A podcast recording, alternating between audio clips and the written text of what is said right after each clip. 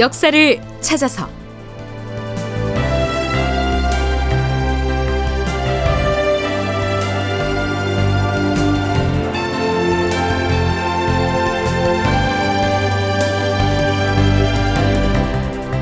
제 1243편 정묘호란 명나라에는 어떻게 보고할 것인가? 극본 이상락 연출 황형선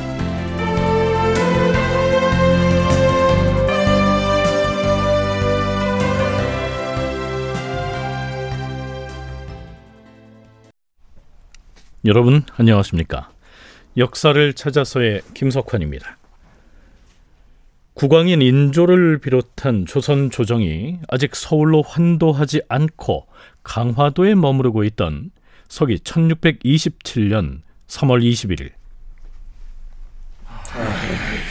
참 난감하게 됐어요. 하필 이때 그런 일이 그래도 뭐 별일이야 있겠습니까? 편전에 도열한 비변사 당상관들의 표정이 난감해 보입니다. 주상 전환합시오.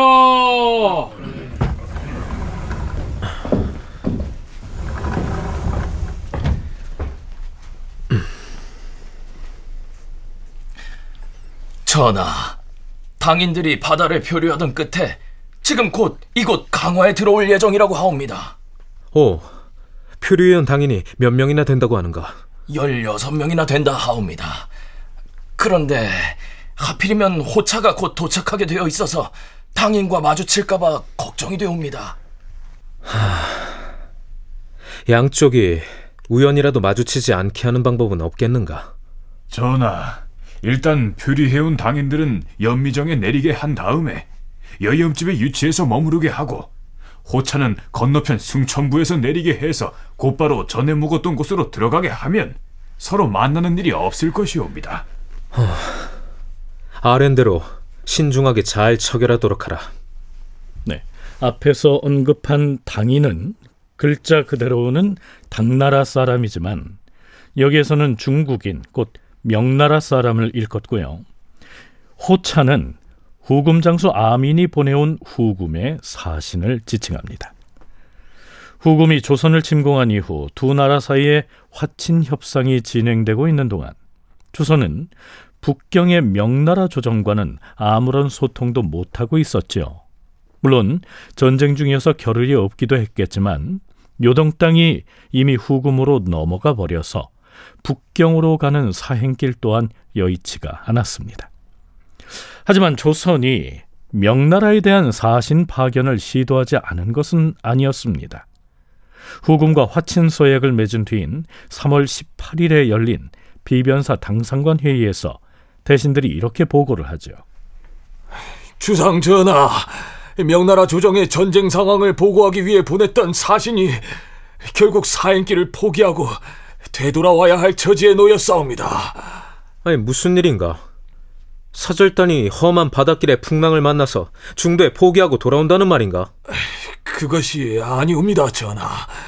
용천 앞바다의 가도에 있는 모물용 도독이 우리나라가 명나라에 보내는 사신을 가지 못하도록 저지하는 바람에 사행을 중단한 상태라 하옵니다. 아니 북경에 가는 사신이라면 오히려 모물령이 적극 도와서 편의를 봐주어야 하거늘 도리어 사행길을 가로막았다는 말인가? 허허, 어찌 이런 일이 주상 전하, 모도독이 우리나라의 사실을 저지한 것은 그럴 만한 이유가 있을 것이옵니다. 그의 수하에 있는 요동 사람들이 우리 백성들을 죽이고 수탈한 만행은 그 사례를 헤아릴 수가 없사옵니다. 하온데 그는 명나라 조정에다가는 그 사실을 은폐하고자 자신이 오랑캐를 무찌른 공적으로 꾸며서 참소하는 보고를 해왔사옵니다. 하면 어찌해야 하겠는가? 전하, 마침 명나라의 병부차관 장즉선과 그의 아들을 비롯하여 모물룡의 수하에 있던 이성룡이라는 자가 전쟁통에 난리를 피하여 우리 진영에 와 있사온데 그들이 우리나라의 사정을 명나라 조정에 알리겠다고 하여 싸웁니다.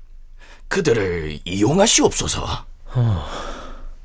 잘만 하면 좋은 계책이 될 수 있겠는데 주상 전하, 우선 이성룡 등은 황해도 해주로 보내 각 고을의 참혹한 피해 상황을 직접 눈으로 보면서 일단 그곳에 머물게 하시옵소서. 그리고 장즉선 부자는 강화도로 불러들여서 형조 참판 권첩과 함께 배를 타고 가게 하는 것이 마땅하겠사옵니다. 그렇게 하는 것이 좋겠다. 아랜대로 하라. 이러한 논의가 진행 중이었는데 하필 그때 16명이나 되는 명나라 사람들이 표류를 해와서 강화도 쪽으로 오고 있다고 했고요. 때맞춰 후금의 아민이 보낸 사신단 역시 이 강화로 오고 있다고 하는 보고가 접수된 것이죠. 만일 그들이 강화도에서 마주치게 된다면 이건 매우 어색한 장면이 연출되겠죠. 그래서요. 고심 끝에 조정에서는 풍랑을 만나 표류해온 명나라 사람들은 강화도의 연미정에 배를 접안하게 한 다음에 인근 민가에 머무르게 하고 후금에서 보낸 사신은 바다 건너편에 있는 경기도 개성의 승천부에서 접대를 하게 함으로써 양쪽이 만나는 일이 없게 하였다. 이렇게 정리한 것입니다.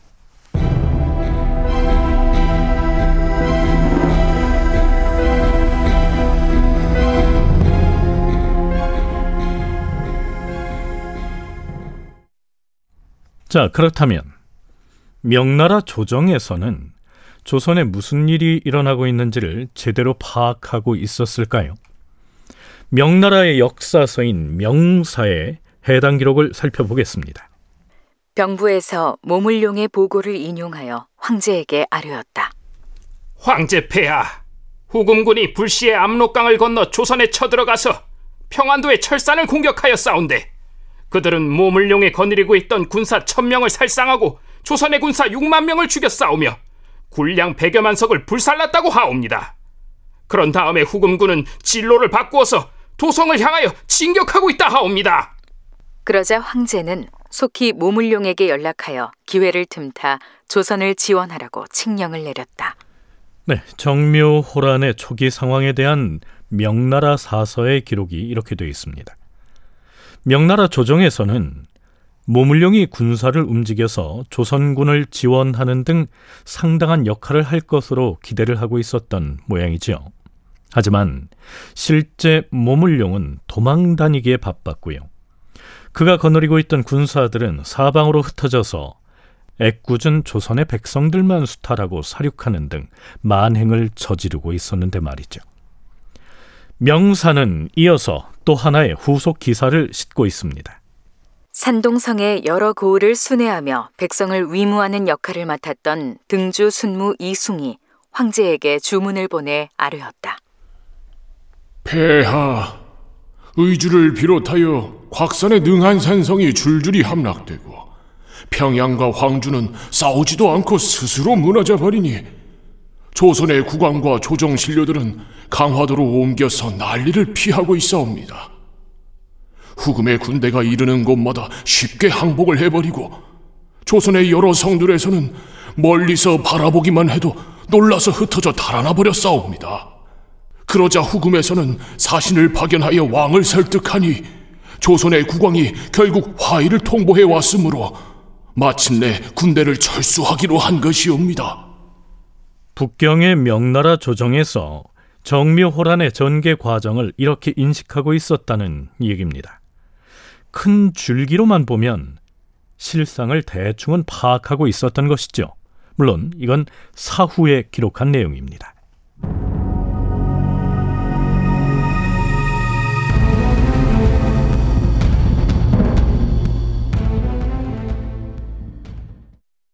그리고 인조 5년 4월로 접어듭니다. 침략군인 후금의 군사들이 아직 조선에 남아있기는 했지만 양국 간에는 화친이 이루어져서 종전 절차는 일단 끝난 셈이죠. 이제 명나라의 제후국인 조선으로선 이 전쟁의 전말을 상국의 황제에게 보고해야겠지요. 인조 5년 4월 1일치의 실록 기사에는 인조가 명나라 황제에게 전하는 아주 긴 주문이 실려 있습니다. 참고로 인조의 본명은 이종입니다. 조선국왕 이종이 삼가 황제께 아뢰입니다. 사나운 오랑캐가 갑자기 서울로 쳐들어와서는 화친을 하자고 요구했습니다. 우리는 그 요구를 받아들이지 않고 그들을 일단 회유하고자 하였습니다. 하지만 당시에는 사정이 너무 급박하고 화가 절박하게 목전에 닥쳐서 미처 황제께 아뢰어 명을 받들 겨를이 없었습니다. 이제 전후의 사정을 주문에 담아서 자세히 진달하니 살펴주시기 바랍니다. 인조가 명나라 황제에게 보내는 주문은 이렇게 시작됩니다. 조선 조정에서는 정묘 호란의 전말을 명나라 조정에 보고하기에 앞서서 무슨 내용을 담아서 어떻게 표현을 해야 할 것인지 고민이 많았겠죠. 동북아 역사재단 장정수 연구위원은 당시 조선 조정이 다음과 같은 고민을 했을 거라고 분석합니다. 왜 화친을 맺게 됐는지를 설명을 해야 되잖아요. 근데 실제로 정묘호란이 생각보다는 치열하지가 않았습니다. 대치 상태가 오래됐고 교섭 그리고 이제 약탈 막 간헐적인 군사 행동 압박 이 정도지 막 둘이 싸워가지고 수천 명의 사상 이런 전투가 몇, 거의 없었다고 봐야 되거든요. 안주동 전투 정도. 근데 그렇게 얘기할 수는 없잖아요. 우리가 수차례 혈전을 치렀는데 엄청난 피해를 입었고 그래서 내가 군주로서 백성들의 목숨과 종묘사직의 보존을 위해서 부득이하게 부득이하게 부득이하게 화친하게 된 겁니다라고 설명해야 될 거 아니에요. 그래서 피해상을 상당히 과장합니다. 조선이 후금과 화친을 맺은 것은 정말로 부득이하고도 불가피했다는 점을 강조하고 또 강조해야만 했을 것이란 얘기입니다. 자, 그럼 주문의 내용을 보시죠.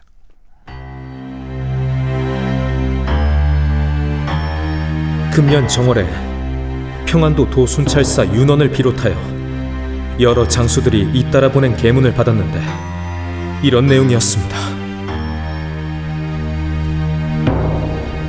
주상 전하, 정월 13일에 후금 오랑캐의 기병 3만여 기가 갑자기 의주를 습격하여 수구문으로 들어와서는 수문장을 죽이고 몰래 성 안으로 들어왔으므로 의주 군문에서는 적군이 온 줄을 깨닫지 못하였사옵니다. 뒤늦게 절제사 이완이 급히 나아가서 최몽량을 비롯한 수하 장수들과 함께 아침까지 전투를 벌여서 적병을 많이 죽였으나 중과 부적으로 버틸 수가 없었사옵니다.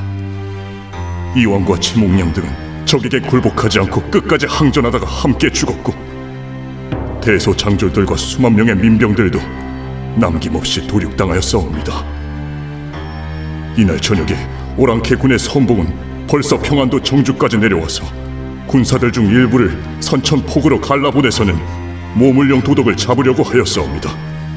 하지만 모도덕은 그 전에 운정도에 들어가 있었기 때문에 거기까지는 적병이 들어가지 못하였사옵니다. 그 대신에 모물령 도덕의 진영에 있던 군병들과 요동 백성들은 대거 살해당하였고 윤원 등이 보낸 계문의 내용이 이러하였습니다. 인조는 이렇게 주문의 서두에서 전혀 예상하지 못하고 있던 상황에서 후금군의 기습 공격을 받았기 때문에 손쓸 겨를 없이 당할 수밖에 없었다는 이 사실을 당시 전방 장수가 보내온 계문을 인용해서 이렇게 설명하고 있는 것이지요.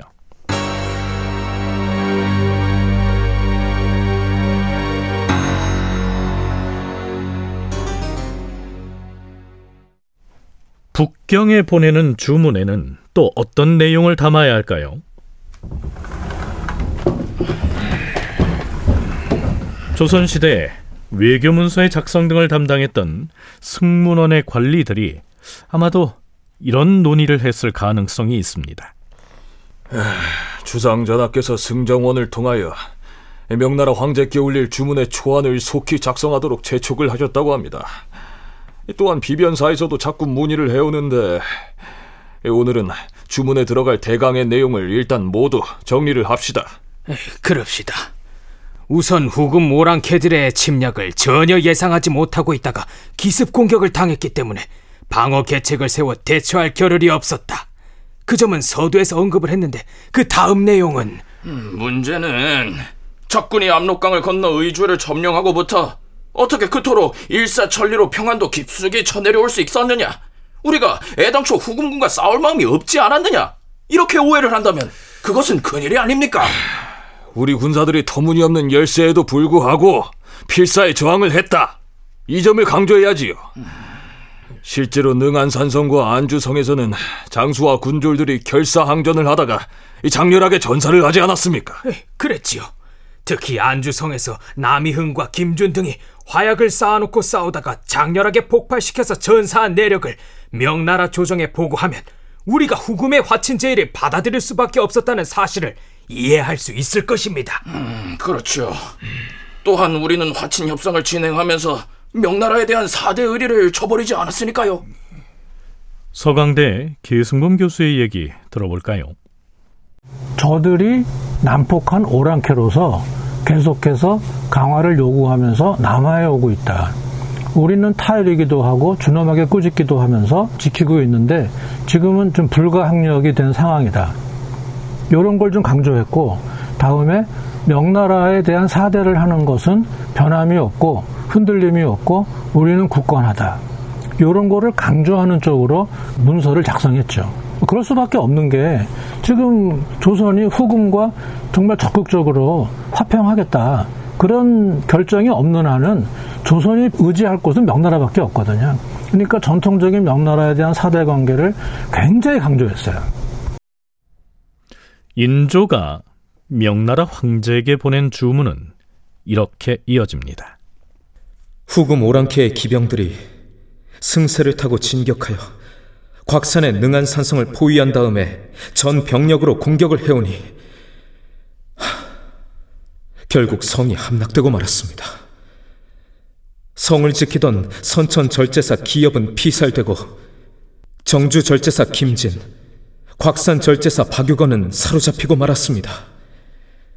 1월 20일이 되자 적군이 청천강을 건너 안주로 급히 진격해 왔는데 다큐멘터리 역사를 찾아서 다음 시간에 계속하겠습니다.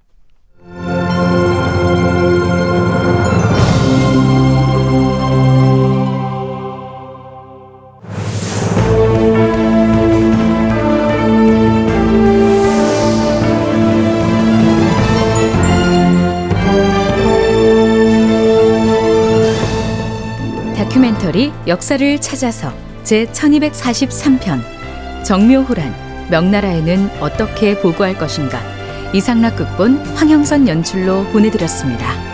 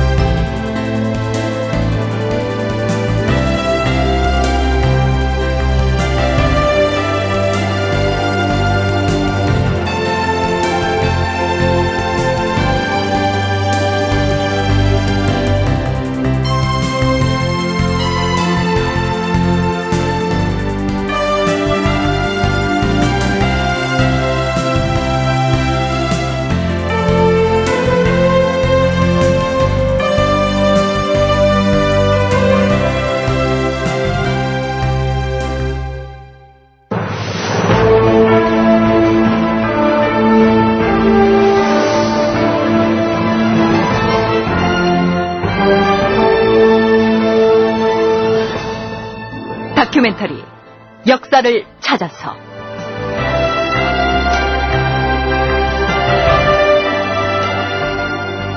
제1편 빗나간 프로젝트 동북공정. 극본 이상남 연출.